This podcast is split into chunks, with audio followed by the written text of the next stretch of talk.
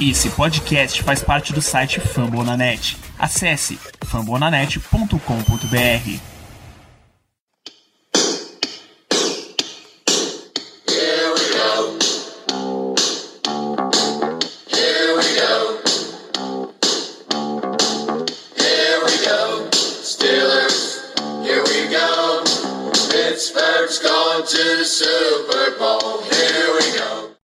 bem, pessoal, estamos começando mais uma edição do Black Yellow Brasil Podcast, episódio número 132 desse podcast falando sobre Pittsburgh Steelers para todo o Brasil, direto de fomonanet.com.br, do Deezer, do Spotify, iTunes, Google Podcasts, ou até direto do próprio Field, rapaz, onde, onde estivemos essa semana. Sou Danilo Batista, seu host, e para fazer esse programa comigo, falando sobre mais uma vitória dos Steelers, quarta vitória seguida, agora contra o Los Angeles Rams, tenho esse rapaz que não apenas é o melhor de todo o Brasil, como é caríssimo, Germano Coutinho. Muito boa noite. Boa noite, ouvintes. Um episódio extremamente caro para vocês ouvirem. Bora. Nada mal para quem perdeu o quarterback titular no meio da segunda partida, né não? Mas eu, eu, o meu sentimento nessa temporada até aqui é aquele gif que tem circulado do Paul Rudd. Paul Rudd é o, o Homem-Formiga. Ele tá abrindo uma sala toda escura, abrindo um vinho assim. Olha só pra gente, cara. Quem diria? Quem esperava que a gente fosse estar assim? Eu nunca ia esperar. Imagina, olha onde a gente chegou. Então esse é o, essa é a situação que a gente tá. O Steelers venceu o Los Angeles Rams e sai de uma campanha 0-3, que virou uma campanha 1-4, onde a gente estava basicamente jogando a toalha. Agora o Steelers tem uma campanha 5-4, voltamos para o espectro positivo em termos de vitórias. E veja só você, se a temporada acabasse hoje, como diria o saudoso Mané Queiroz, o Steelers teria a seed número 6, teria uma vaga nos playoffs e jogaria fora de casa no Wild Card. Situação maravilhosa para citar, né, Germano? Depois da lesão do Big Ben, nós mesmos, eu, você, o Ricardo, o Caio, enfim, todos os integrantes aqui do programa, mesmo dissemos que expectativa para a temporada. Eu mesmo sempre falei que agora é, é, ver a temporada de cabeça tranquila, não esperar muita coisa e aproveitar jogo a jogo. Mas, pelo que parece, ao que tudo indica, talvez a gente realmente consiga galgar algo melhor ao final dessa temporada. Quem tem um lugarzinho nos playoffs, né? Então, é, é concentrar, é tentar ganhar o máximo, o, número máximo de jogos possíveis, na verdade. E no final a gente consiga esse prêmio é, para a gente, claro, e principalmente para o Mike Tomlin, né, que é um sério contender a Coach of the Year a técnico do ano. Perfeito. É, hoje a disputa. Hoje a gente sabe que quem está vendo a liga como um todo, não só os Steelers, está vendo que a gente está no ano do quarterback reserva. Né?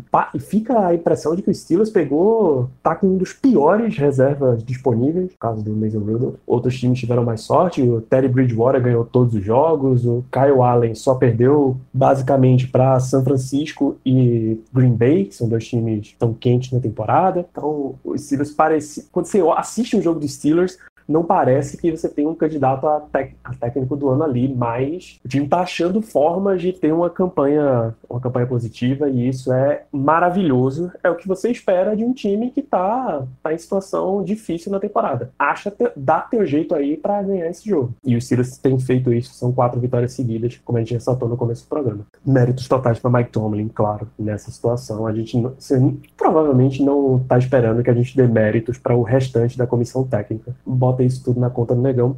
Bota isso tudo na conta do nosso amigo Ricardo Rezende, que esteve em Pittsburgh, esteve no Heinz Field assistindo essa partida lá de dentro do estádio, esteve gerando imagens dos jogadores, esteve à beira do campo durante o aquecimento, esteve ensinando para os torcedores de Pittsburgh o conceito de um jogador caro, que essa é a, a definição. Eu acho que primeiro destaque que a gente tem que dar nesse jogo tem que ser mais uma vez para Minka Fitzpatrick. Ele entra naquela categoria de jogador que vai cansar de falar toda semana, porque ele está simplesmente em nível de elite. É impossível você não destacar Minka Fitzpatrick agora todo o jogo dos Steelers. A gente não consegue ser parcial. Não dá, simplesmente não dá. A empolgação é muito grande. ah, no, no QG mesmo, são mensagens e mais mensagens de Defensive Player of the Year, de All Pro, de não sei o quê. Aí quando, quando depois que o jogo passa, depois que o dia muda, que a gente acha mais um pouco, a gente volta à realidade, mas a realidade não é muito diferente não. Ele realmente tá jogando em nível All Pro, na minha opinião. É um cara que depois que chegou nos Steelers, ele mudou completamente nossa defesa. A realidade é essa. A gente, a gente diz que ele é o, brincando que ele é o coordenador defensivo, mas a impressão que passa é essa mesma. Nesse último jogo foram quatro tackles, sendo, de, sendo deles três sozinhos, foram dois passes defendidos, um fumble recuperado, uma interceptação e ainda um touchdown, que foi justamente é, do recuperado. Cara, é demais. O, o Minka realmente tá jogando um nível muito absurdo, porque ele realmente tá jogando um nível muito acima que a gente não, não via desde Troy Polamalu. A realidade é essa. Comparar alguém com o Troy Polamalu é muito complicado pelo jogador que o Troy foi, pela,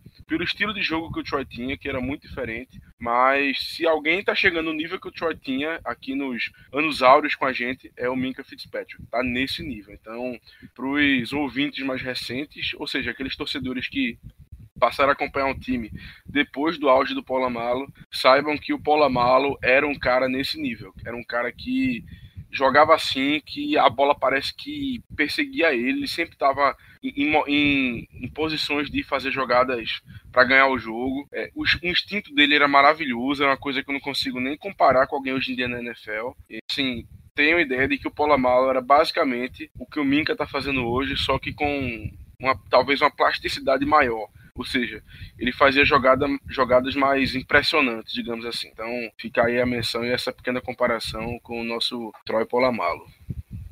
Perfeito. É, até estatisticamente, ele é o primeiro jogador desde Troy Polamalu, em 2004, a ter quatro ou mais interceptações na mesma temporada. Vai ter quem diga que a, é interceptação do tipo a bola desvia em alguém e cai no colo dele, mas se ele não tem o posicionamento certo, se ele não tem a percepção correta, a bola não cai no colo dele. E se é Sean Davis, que era o nosso safety titular antes do Lincoln chegar, ele não tinha em duas interceptações na mesma, nas mesmíssimas situações porque o, a consciência de jogo simplesmente não é a mesma, está muito longe de ser a mesma. Então, parabéns, a, parabéns ao responsável no front office que indicou para os Steelers que podia, poderia fazer a troca pelo Minka Fitzpatrick. Inclusive, saiu o nome do, o nome do santo que a gente tem que abençoar essa semana? É chefe de olheiros? Exatamente, exatamente. Ele é o chefe de olheiros dos menos algum cargo parecido.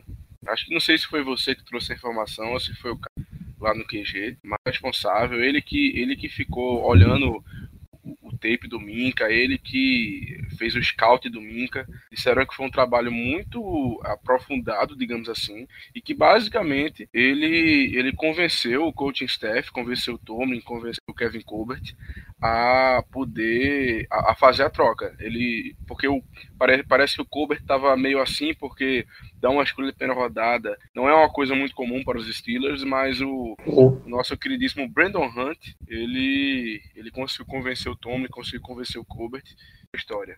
o Caio até brincou que é, ele deveria ser promovido para, para GM assim que o Colbert se aposentar. o que não duvidamos, porque a gente sabe o, o prazer que os Steelers têm em fazer promoções internas. Lá, o, a gente falou bastante de Minka Fitzpatrick porque ele realmente merece. Ele tá, se você é um ouvinte do Black Yellow, pelo menos desde a última temporada, você há de lembrar que no ano passado a gente falava daquele, daquele senhor que jogava com 84, que hoje devia estar no time da prisão. Todo episódio a gente dizia, bicho, a gente não vai falar desse cara porque toda semana a gente precisa falar desse cara e vai ficar cansativo. Minka tá chegando nessa categoria, tá? Talvez daqui a uma ou duas semanas a gente já diga, então, gente, Minka fez o que Minka faz de novo, não vamos, não vamos gastar muito tempo do programa comentando sobre ele não, porque ele tá daqueles dias de novo.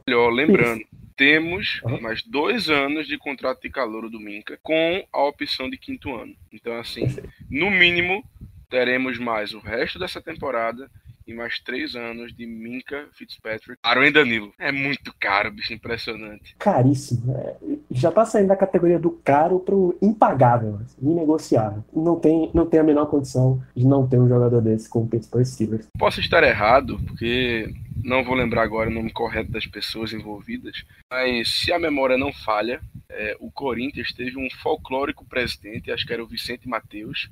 Perfeitamente. É, na época, a, acredito eu que era o, Sócrates, que estava jogando no Corinthians. E aí foram perguntar sobre uma possível saída do Sócrates para outro time. E o Vicente Mateus soltou a seguinte pérola, mais ou menos, dizendo que o Sócrates era, era invendível, é, imprestável e teve última que eu não lembro, mas deu para deu entender que foi uma belíssima de uma pérola. Então, assim, o, o Minca tá chegando nesse nível. Exatamente. Exatamente. É, é naquele nível que alguém liga para perguntar do teu quarterback se está disponível, você diz, ah, me dá umas quatro escolhas na primeira rodada e a gente conversa. Se alguém der, ah, tá bom, pega aí, eu vou navegar nesse mar, mar de escolha que você está me dando, mas ninguém vai dar, então preparem-se para ver Minka Fitzpatrick por um bom tempo em Pittsburgh. Já é um jogador chave a ponto de Ricardo relatou de que não tem merchandising do Minka para vender em Pittsburgh. Suspeito fortemente que seja porque simplesmente esgota, tá? Esgota. E a gente está falando de meios oficiais e meios não tão oficiais assim. Ou você encomenda a jersey dele lá na, no site da NFL.com, indo lá na, na parte custom, de eu quero uma camisa do Minka número 39. Se não, provavelmente eles não vão ter mais em estoque, não. É impressionante o que esse jogador tá fazendo pelos Steelers. Deixar, só para não deixar o ouvinte na curiosidade, a frase foi a seguinte: O Sócrates é inegociável, invendável e imprestável. Grande Vicente Mateus. É, é livro de pérolas, Vicente Mateus. Você busca, amigo ouvinte, busque aí as grandes frases de Vicente Mateus. Que esta também é cultura. Vamos a, a, mais destaques desse jogo. Muito provavelmente todos eles estarão com a nossa defesa. Voltou a funcionar o nosso sistema de pressão, né, Germano? Bud Dupree continua tendo grandes partidas, TJ Watt continua tendo grandes partidas. Se, se você não quiser dar o prêmio de jogador defensivo do ano pro, pro Minka, você pode dar pro TJ Watt tranquilo. Né? Comentando mais cedo no QG, Danilo, que o TJ Watt é, não se falou de novo, mas alguém no QG perguntou se poderemos falar que tanto o Minka como o TJ Watt já estavam entre os cinco melhores jogadores defensivos dessa temporada. É, algumas pessoas concordaram. Eu vou ser muito sincero, eu fico assim, eu prefiro não não é, não arriscar tanto ainda.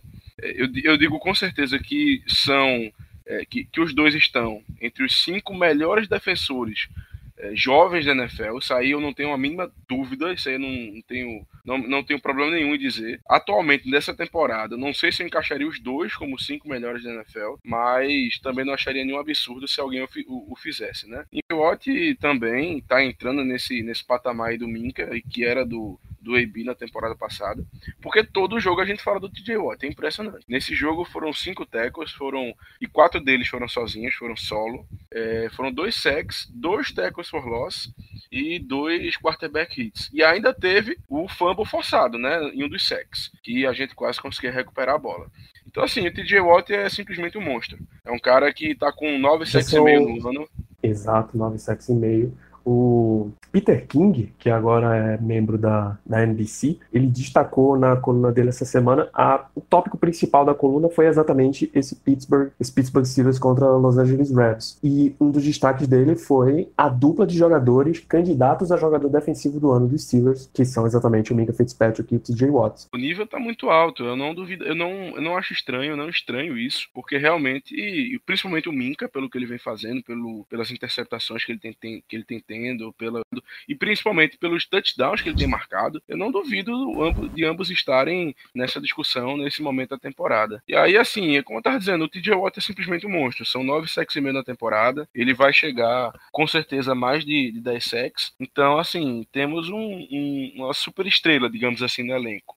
No elenco, no caso, o TJ Watt. O Minka, ao que parece, também vai ser mas eu diria que hoje em dia o TJ Watt está bem mais consolidado. É realmente é, um pass rush que dá muito orgulho e com certeza é uma daquelas peças indispensáveis para nossa defesa. É um daqueles pilares que é, pelos próximos 5, 6, 7 anos vai vai ser a base, digamos assim, da nossa defesa. Então fica aí mais um destaque positivo, só para não perder a só para não perder o costume ao nosso TJ Watt.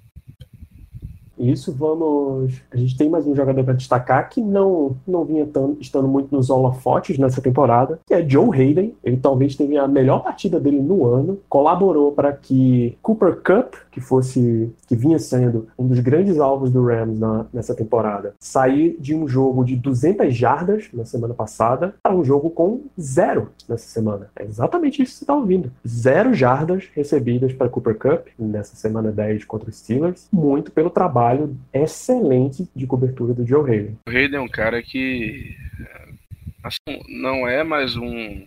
Ou melhor, deixa eu recomeçar. Joe Hayden, a gente pode dizer que não tá mais no ápice da carreira dele.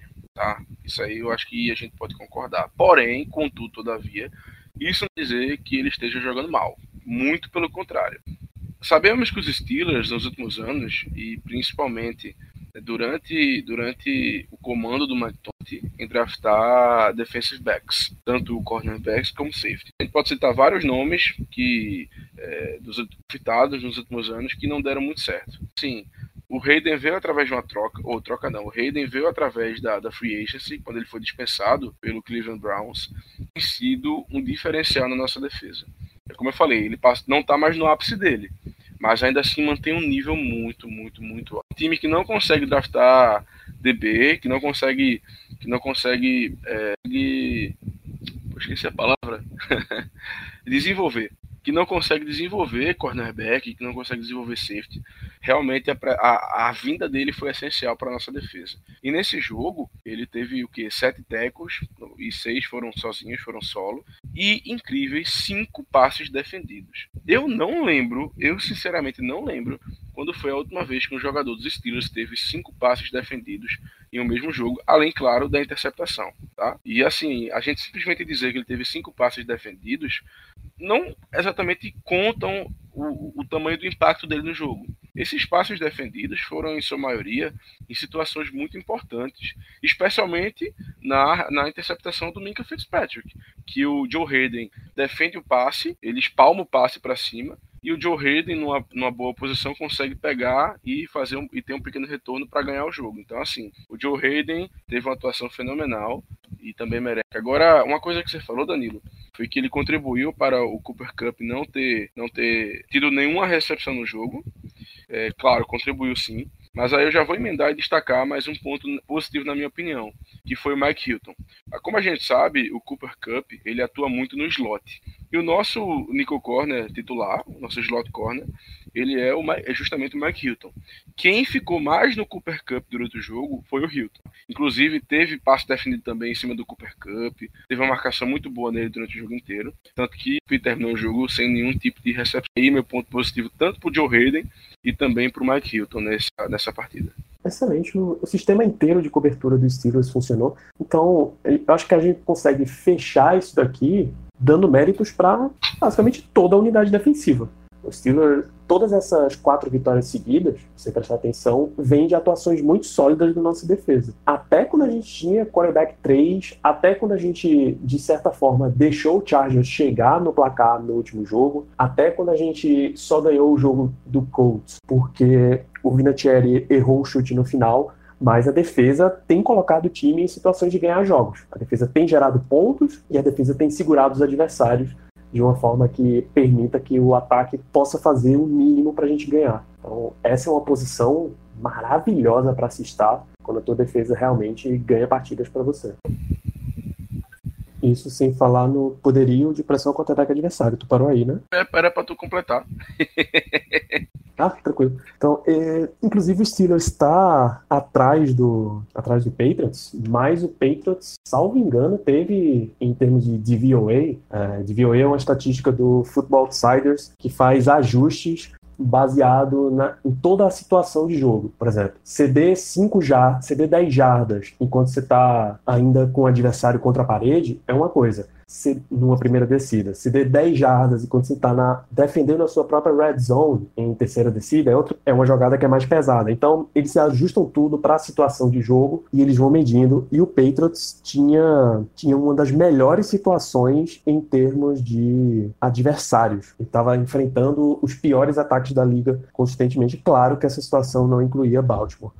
Mas, por exemplo, o Steelers, a defesa dos Steelers enfrentou Seattle, que tem o terceiro melhor DVOA de ataque, Baltimore, que tem o quarto, a gente enfrentou Chargers, que é o número 9, Indianápolis, que é o número 10, São Francisco, que é o número 12, eh, New England, claro, que é o número 14, então, uma série de equipes muito bem qualificadas, a gente enfrentou duas aí no top 5 da liga, e mesmo assim, em termos de takeaways, em termos de é, oportunidade de recuperar a bola, a defesa dos Steelers está muito bem. É uma defesa em níveis históricos para a gente, pelo menos nos últimos anos. Se você pegar, talvez a última grande defesa dos Steelers tenha sido a de 2008, inclusive tá, acabou de, de sair no top 100 lá da NFL de melhores, melhores equipes da história. Estava 60 e poucos, justamente por causa daquela defesa. É a cortina de ferro 2.0, como eles chamam. Então, acho que desde ali, essa é a melhor defesa que a gente tem. É nesse nível que tá a conversa. O próprio Ryan Clark, que para quem não sabe, foi companheiro do Polamalu durante vários anos, inclusive em 2008, comentou que essa defesa lembra muito a ele, lembra muito ele dos, dos anos de 2009, 2010, 2008, daquela defesa também sufocante que nós tínhamos. Ele até comparou dizendo que é, ele, tá, claro, não tô com a, não tô com o tweet dele aqui na minha frente, mas ele até dizendo mais ou menos o seguinte, que lembra muito porque essa defesa, ele tem, ele tem um, nas palavras dele, né, um big boy up front, que seria o nose tackle, que no caso seria o Javon Hargrave, na época era o Casey Hampton, que, que tem dois outside linebackers muito bons, que hoje em dia são o Bud Dupree, que tá numa temporada realmente muito boa, e o TJ Watt, e na época eram simplesmente James Harrison e Lamar Woodley. Falou que tinha um um, backer, que é um linebacker veterano, é, que comandava, que na minha opinião seria o Vince Williams, falou que tem um, um, um rookie, um cara é, dos primeiros anos da NFL, que cobre tudo, que no caso é o Devin Bush. Agora eu tô na dúvida quem seria a comparação dos dois, porque em 2008 o, o, o rookie linebacker era o Lawrence Timmons, então eu acredito que seja a comparação do, do, do Bush nesse aspecto.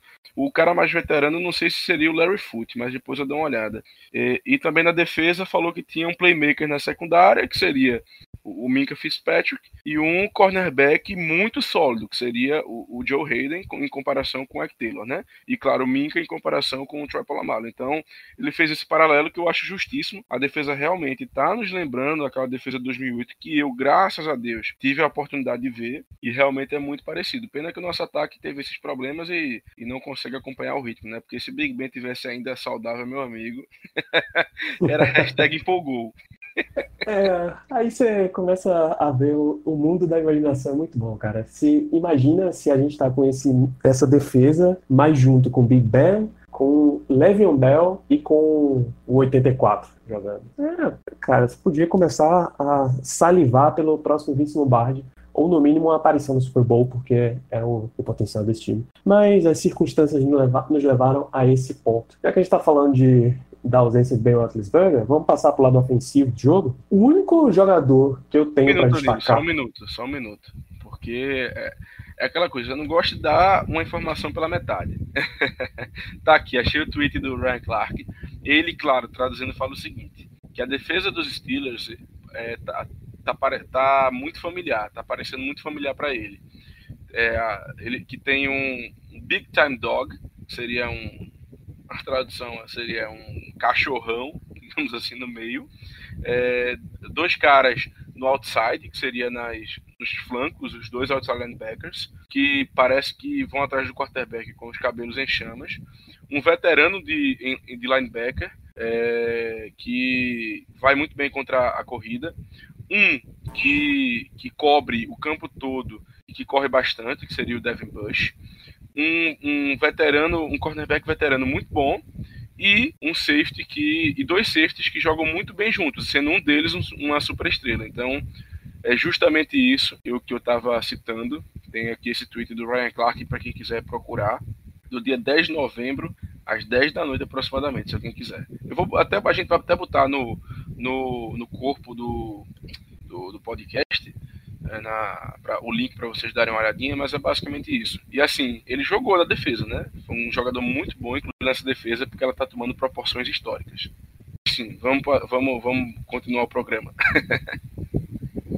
Isso então, o meu, meu único destaque do lado ofensivo desse jogo vai para Trey Edmonds, e simplesmente porque, na condição de jogador de special teams, ele tem mais interceptações do que seu irmão Terrell Edmonds. Porque, cara, é difícil de assistir esse ataque dos Steelers. É realmente difícil. Se é por, e a gente já discutiu isso em episódios anteriores, por chamadas de Randy Fitchner, por falha de leitura do Mason Rudolph, ou por incapacidade mesmo do nosso quarterback, é muito difícil. O que a gente tem para esperar daqui pro final do ano e continuar desse mesmo jeito é essa quantidade de jogos esteticamente feios, mas que o Steelers vai lá e dá um jeito de ganhar. Realmente não, não tá dando pra assistir esse ataque, apesar de todo de toda a idolatria cult que tá circulando aí pelo Steelers, tá realmente bem difícil. Olha, com certeza o nosso ataque é o ponto fraco da equipe. A realidade é essa. Mas eu vou, eu vou discordar um pouco de você, Danilo.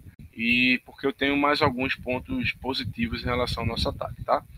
É, primeiro, eu vou destacar que o ataque, quando, quando assim, quando a gente realmente precisou deles, quando a gente precisou do nosso ataque, ele funcionou. Eu vou dizer o porquê. É, no último quarto, estávamos com uma pequena vantagem. Era, no caso, a gente terminou com 17, 17, 16, 15. Estávamos com uma vantagem de 14 a 12. Isso logo após o, o safety sofrido pelo, pelo Rudolph. Estávamos apenas com uma pequena vantagem e precisávamos de pontos. O ataque simplesmente teve uma campanha de 8 fucking minutos no último quarto. Isso foi um absurdo. Um absurdo, ainda mais para o nosso ataque, que a gente sabe muito bem como é que é. Sem jogo terrestre, com o Mason Rudolph não arriscando muito, com aquele dink and dunk. Então, assim, quando a gente realmente precisou do ataque no final do jogo, ele ele ele estava lá. Ele pode não ter anotado o touchdown, que, claro, nos deixaria muito mais tranquilos, mas pelo menos comeu oito minutos de relógio e, e, deu uma posição boa para o Chris Boswell anotar o field goal que pelo menos evitou, é, que forçou, na verdade, o Rams a anotar um TD se quisessem ganhar um jogo, em vez de um simples um ponto positivo aí para o ataque no último quarto, em razão desse belíssimo drive de oito minutos. Mas eu concordo com você que realmente ele tem deixado a desejar em alguns momentos, na maioria dos momentos, na verdade. Mas é aquela coisa, quando ele faz uma coisa boa, a gente precisa, a gente precisa destacar. É, e outra coisa, outro ponto positivo do ataque, James Washington. Apesar do fumble, que realmente foi num momento muito ruim da partida, a gente viu que ele ficou bem cabisbaixo na, na sideline, mas tirando isso, foram seis recepções é, em passes lançados na sua direção para 90 jardas e um touchdown. O único touchdown ofensivo da partida, como um todo, dos dois times. Então, assim, apesar do fumble, ele precisa melhorar isso. Tanto ele como todo o resto da equipe, todo o resto do ataque, porque o ataque solta muita carne. Foram que quatro fumbles, se eu não estou enganado, no jogo, né, por parte do ataque. Então, a gente precisa segurar mais a, segurar melhor essa bola. A gente precisa segurar melhor essa bola. Todo mundo, na verdade. Mas enfim, é também o um destaque positivo para o James Washington, que teve uma, uma boa partida, é, excetuando-se essa esse fumble que ele teve no final. Isso é isso, uh, muito bem. Então, mesmo com esses fumbles, aí, o Steelers achou um jeito de vencer as partidas. Quando eu estava falando de uma idolatria cult, é que uma, essa semana realmente explodiu, já vinha, já vinha sendo movimentado, e com a presença do Ricardo lá no High Field, a gente pôde efetivamente, a gente pôde efetivamente entender qual é o nível de reação. Todas as vezes que o narrador do High Field, o locutor do High Field anuncia camisa 72 2 está elegível, o público explode. Tá? A gente não está brincando. O, o, próprio Zack Banner, que é o camisa 72 no caso, primeiro que ele já, é, já tem um visual maravilhoso, porque ele usa aquele protetorzinho cervical que parece uma, um assento de cadeira gamer. Segundo que ele abraçou tanto essa ideia, pô, uma escolha acho de quarta rodada ou quinta rodada do, do Colts há uns quarta rodada, quatro anos. Quarta rodada. Isso, quarta rodada há uns quatro anos atrás. Não durou quase nada no Colts, deu uma, uma rápida passeada pela liga e, veio, e Mike Munchak assumiu o jogador. Cara, me traz esse cara que a gente transforma ele num, numa linha ofensiva. Ninguém dava nada, sobreviveu, chegou para os elencos finais de Pittsburgh e agora ele é o, o senhor formação jumbo já pega coisa de 35, 40% dos snaps de ataque, porque realmente o Steelers trabalha muito com esse tipo de proteção. Zach Penner é um ídolo da torcida dos Steelers, mesmo sendo um jogador de produção bem irrelevante, assim. Ele não é o wide receiver que vai pegar o touchdown na vitória, ele não é o running back driblador, não é o... Ele é um jogador que entra em situações ocasionais. E mesmo assim o cara faz camiseta de 72 elegível. A torcida ama o cara. É impressionante, cara. É impressionante a diferença que faz você estar tá lá dentro do estádio para ver certas coisas. Parabéns pro, parabéns pro Ricardo pela belíssima cobertura desse jogo. Acho que esse é o meu último destaque positivo dessa partida, a cobertura do Ricardo. A cobertura do Ricardo foi o destaque mais positivo da partida, acredito eu. Porque ele realmente nos proporcionou momentos muito legais, especialmente com o escudo dele. Inclusive, quem escutar o podcast vai ter o prazer de escutar vários áudios que o Ricardo mandou pra gente no decorrer da partida. Ah. É, maravilhosos áudios. Eu quero, eu quero, saber se vai ter aquele. Aquele. Mas o pior é que foi tanta coisa que, que eu não sei qual é que você tá falando, juro por Deus. Mas eu imagino que. Eu, eu imagino qual seja. Eu imagino qual seja. E, e se for realmente esse, vai sim. Tenho certeza que ah, vai. Ah, agora. Era pra ficar tranquilo. Ai, ai. É, mas sim, Danilo, é, só mais um, um destaque positivo que eu gostaria de mencionar positivo vai para a linha ofensiva barra coaching staff. Eu vou explicar por o que todos pensar, pensaram era que a, a, linha ofensiva que atuou contra o Colts ia ser mantida, ou seja, o BJ Finney como titular. Não foi isso que ocorreu. Para surpresa de basicamente todo mundo, o Matt Filer treinou de guarde, o, o Filer, que é o nosso atual right tackle, e o Chuck Socorafor, eu não sei se eu falei o nome dele corretamente, mas também não me importo, é, que foi a nossa escolha terceira rodada é, no, no, ano passado, ele jogou de right tackle titular. Então, assim, é, e de início, ninguém entendeu o motivo dessa, dessa mudança, mas conforme o tempo foi passando, alguns, alguns repórteres de Pittsburgh começaram a teorizar que a mudança do falha para o meio da linha seria uma mudança puramente para parar o Aaron Donald porque o Filer, ao que parece, é o membro mais forte da nossa linha ofensiva. Então, o BJ Finn é um cara um pouco menor, é um cara que talvez não aguentasse tanto tranco do, do Aaron Donald ali pelo meio. Então, por isso, acreditamos que o Tomlin tenha é, puxar o Filer ali no meio da linha para segurar mais essa força da natureza que o Aaron Donald é e apostar no Chucks na, nos flancos, né? No flanco. Meu destaque positivo aí para essa mudança e para a linha ofensiva como um todo, que apesar de ter cedido três sacks, a gente sabe que alguns desses sacks estão na conta do, do Rudolph, especi especialmente o safety, né? Porque na verdade o safety está na conta do Mike Tomlin. É que, não, que, não, devia ter chamado. Inclusive, também trouxeram informação do QG que o Tomlin, em sua entrevista, admitiu que é, foi ele que chamou aquela jogada ali do, do play action dentro da própria endzone que deu errado. Pois é, nessa, nessa jogada específica do safety, só acho que só Matt Filer conseguiu não só o Okorafor conseguiu segurar o, o confronto dele né? todo Isso mundo todo mundo acabou perdendo o duelo individual. É, tinha cobertura extra, tinha proteção extra, porque já se sabia que o Rams iria vir com uma blitz pesada, e mesmo assim chegaram várias pessoas no mesmo Rudolph causando safety. Enfim, é, estamos numa semana curta, portanto, Mike Tomlin já deu a sua tradicional, ele trocou a Tomlin Tuesday por uma Tomlin Monday. Uma das coisas que ele declarou foi exatamente que ele chamou essa jogada, esse play action dentro da nossa end zone que acabou gerando safety. Ele admitiu também por que fez essa rotação na linha, na linha ofensiva, justamente para manter, manter uma boa proteção. O time imaginou que esse seria o melhor plano de jogo. A gente tem algum destaque em termos de lesão, Germano? Eu sei que Ola saiu machucado desse jogo e teve mais um jogador que agora eu já não lembro. Sim, e você vai lembrar quem é. Ele. Não, lembro. Eu juro que não. Rapaz, é, o rapaz que você adora. Não, realmente eu tô, tô muito mano. Já é a segunda gravação seguida. Me ajude a lhe ajudar, por favor. Paz, o nosso queridíssimo retornador.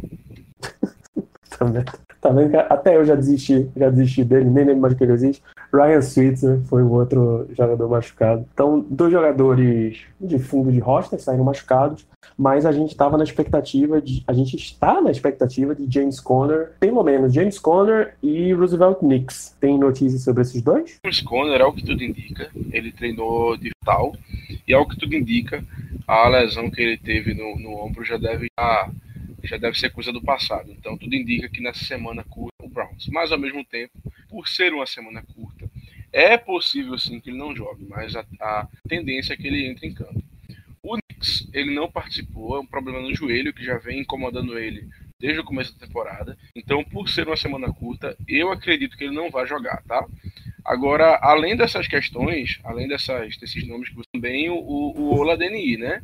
Que teve um problema na altura do, do quadril e que também não treinou. Então, o status dele fica aí é, incerto. O, o Tiquilo também teve um problema nas costelas, também não treinou. E isso para mim é muito preocupante, porque nós temos atualmente quatro OLBs no elenco, se eu não estou enganado, que são justamente Isso. o Tiquilo e o ADNI, e o Ola ADNI. Se ambos, se, se tanto o ADNI Ah, como não, o Tiquilo tem mais o que? O, o Elliot é? O Elliott é o Spillane. Um dos dois é o Não, não, o Spillane é do, é do Practice Squad, certeza. Ele já voltou pro Practice Squad? Porque ele tinha sido contratado, recente, recontratado recentemente. Eu acredito que já. Mas enfim, se tá no É. elenco, não, não, vamos contar, né? Porque não, não conta. Um cara desse simplesmente só tá ali pra, pra fazer número. A realidade é essa. Vamos dizer que assim, de quem joga, nós temos quatro outside linebackers. Que são do Pre-Watt, o, o Tiquilo e o ADNI. Se dois desses quatro, tudo bem que são as reservas, mas se dois desses quatro estão com problemas de lesão em uma semana curta, é algo que a gente precisa se preocupar. A gente sabe que, na, que a NFL, para você ter uma lesão, é assim, é extremamente rápido. A gente sabe que o, que o, o próprio TJ Watt, em vários momentos dessa temporada, teve que sair durante alguns momentos por causa da lesão, e por aí vai. Então, assim, caso a gente não tenha esses jogadores disponíveis, coaching staff vai ter que fazer um malabarismo ali para pensar novas formas criativas de atacar o quarterback adversário, de atacar o Baker Mayfield, porque nós, nós estaremos em apuros se só formos com dois OLBs para o jogo. É, só pra confirmar, Robert Spillane, o número 41, tá no elenco principal, sim. Pra você ver, eu jurava que ele já estava no practice squad. Na verdade, ele já devia ter ido, né? Devia ter voltado já. É, é isso, não temos, não temos no momento nenhum jogador de nenhum linebacker no practice squad. Inclusive, só três defensores. Por lá, Marcus Allen, Henry Mondin e Alexander Myers. São os únicos três. Enfim. A defesa tá tão bem, é melhor botar, é melhor encher de jogador de ataque mesmo. Vai que alguém se destaca e sobe, entendeu? É melhor. Na verdade, é uma grandíssima verdade, mano. Bem, acho que a gente passou por todos os destaques de ataque, defesa, destaques positivos, destaques negativos e a nossa a coletiva do nosso treinador. Você tem mais algo a adicionar sobre Steelers versus Rams, que a gente ainda não passou? Aí só alguns rápidos destaques negativos, tá? É, faltas, 13 faltas para 107 jardas, é um número muito tá isso para a próxima partida. A falta do jogo terrestre foram 27 carregadas para 42 jardas, tá? Uma média de 1.6 jardas por tentativa, o que é um número horrível, horrível, simplesmente horrível. Sabemos que a falta do James Conner, que a falta do Bunny Snell é, impacta isso aí. Também sabemos que nós muitas vezes trocamos o jogo terrestre por um jogo de passe curto, especialmente para o Jalen mas assim, a gente precisa equilibrar um pouco mais esse jogo, tá? A gente precisa ter uma ter mais jogo terrestre, a gente precisa ter uma números mais expressivos do nosso dos nossos corredores, digamos assim, tá? E por fim os drops, porque tivemos alguns drops na partida que os, os nossos é, wide receivers não podem dropar tantas bolas, ainda mais um, um ataque desse que deixa bastante a desejar. Então, toda oportunidade que eles têm, eles realmente precisam precisam segurar a pelota, a carne. E pronto, Danilo, só foram esses três, esses pontos negativos rápidos aí, a gente pode continuar. Muito bem, então, é, essa semana, por ser uma semana curta, até para tentar com que esse podcast chegue até vocês mais rápido, não teremos a sessão de perguntas da audiência, tá? A gente deixa isso para a próxima semana, que é bom porque são 10 dias entre o Thursday Night Football e o próximo jogo no domingo contra o Cincinnati Bengals, então dá para a gente trabalhar bem esse, essa questão de perguntas da audiência. Vamos direto para os matchups para esse próximo jogo. De novo, Thursday Night Football em Cleveland contra o Browns. Fala, Germano, o que, é que você está esperando ver dessa partida? Olha, é uma partida de divisão, então, por si só, apenas por esse fato, é uma partida bastante complicada. É uma semana curta para ambas as equipes, tá? O Browns vem de uma vitória contra o Buffalo Bills. Não foi um jogo muito bonito, mas foi uma vitória. Animados para tentar conseguir uma vitória contra a gente e Card. Eles entraram na temporada com muito hype, a expectativa é enorme sobre eles. E até agora eles não vêm, não vêm, não vêm atingindo as expectativas. Mayfield mesmo é um cara que é, regrediu muito de uma temporada para outra, tá? Não está tendo uma temporada muito boa. Um time que é repleto de, de nomes interessantes, especialmente no ataque. Ele, Kareem Hunt, que voltou agora, o OBJ, o Landry, Landry. E aí, assim, é um, é um ataque que também não está indo tão bem. A defesa tem nomes também muito interessantes. O Denzel Ward, que foi escolha de, de top 5 é, no, no assado, se eu não estou enganado. Tem o Miles Garrett, escolha número 1, um, né? Que é um verdadeiro monstro. É um cara que é um absurdo o que esse cara joga. Eu, eu, eu mesmo sou fã do Miles Garrett, é impressionante. Ele é um ele é um freak of nature, como se fala lá nos Estados Unidos. Então, tem um elenco muito interessante. Por uma razão não estão, não estão rendendo, que o, o coletivo não está rendendo, né? Mas enfim, é, vamos lá, matchup. Cara, meu matchup não vai poder ser diferente. Vai ser a nossa defesa, a nossa secundária principalmente, contra o Baker Mayfield. O Mayfield ele tem 12 interceptações na temporada e 9 touchdowns, que é um, que é um número muito baixo, tá? Então, assim, só por isso você vê que ele tem mais interceptações do que touchdowns. Tem um rating na temporada de 75.2, tá? E já foi sacado 25 vezes, só para vocês terem uma ideia. A nossa linha ofensiva só cedeu 11 sacks até o momento na temporada. Então, meu destaque vai para a nossa defesa, especialmente a secundária, contra o Mayfield, porque, como a gente tem visto, para a gente ganhar jogos, a defesa precisa gerar turnovers. Então, é, Chap vai ser para defesa contra o Mayfield, que é está sendo nessa temporada um quarterback é, que está gerando muito turnover.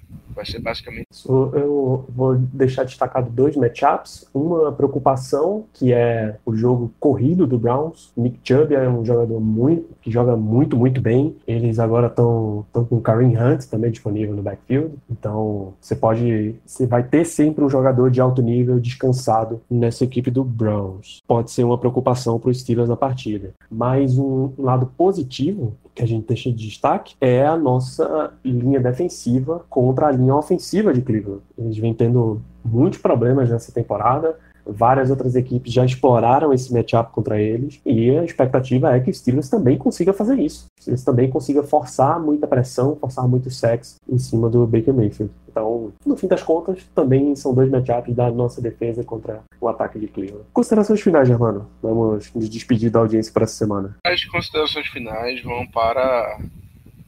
Assim, acho que não tem como ser diferente. É, o belíssimo trabalho que o Ricardo fez de, de uma experiência que é ir em um jogo dos Steelers e um dia ter mas acabo vivenciando essa alegria através do Ricardo. Então, a opinião não tem como ser diferente, as considerações finais serem agradecimento ao Ricardo por poder nos proporcionar isso, por poder proporcionar também aos ouvintes, aos seguidores do Black Yellow BR no Instagram, no Twitter e por aí vai.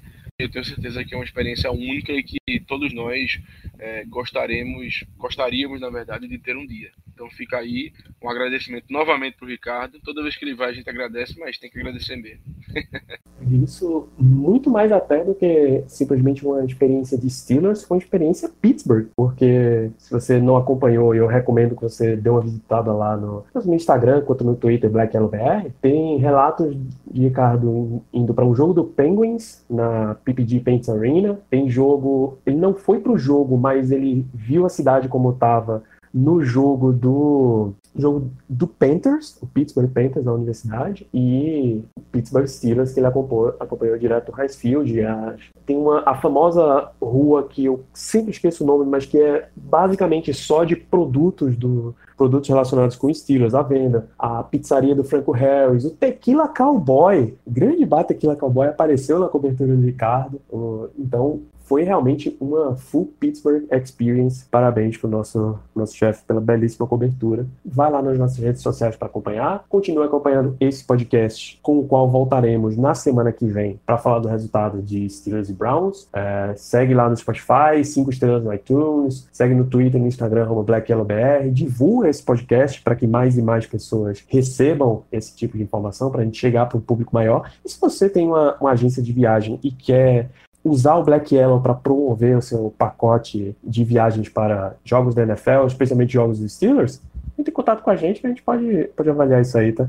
Um grande abraço para todos vocês, ouvintes e futuros vindouros anunciantes. E até semana que vem.